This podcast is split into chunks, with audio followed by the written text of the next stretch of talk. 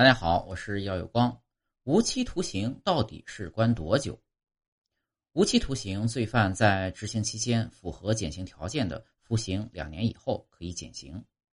减刑幅度呢是：一对确有悔改表现的或者有立功表现的，可以减为二十二年有期徒刑；二确有悔改表现并有重大立功表现的，可以减为十九年以上二十年以下有期徒刑。两次减刑时间间隔不得少于两年。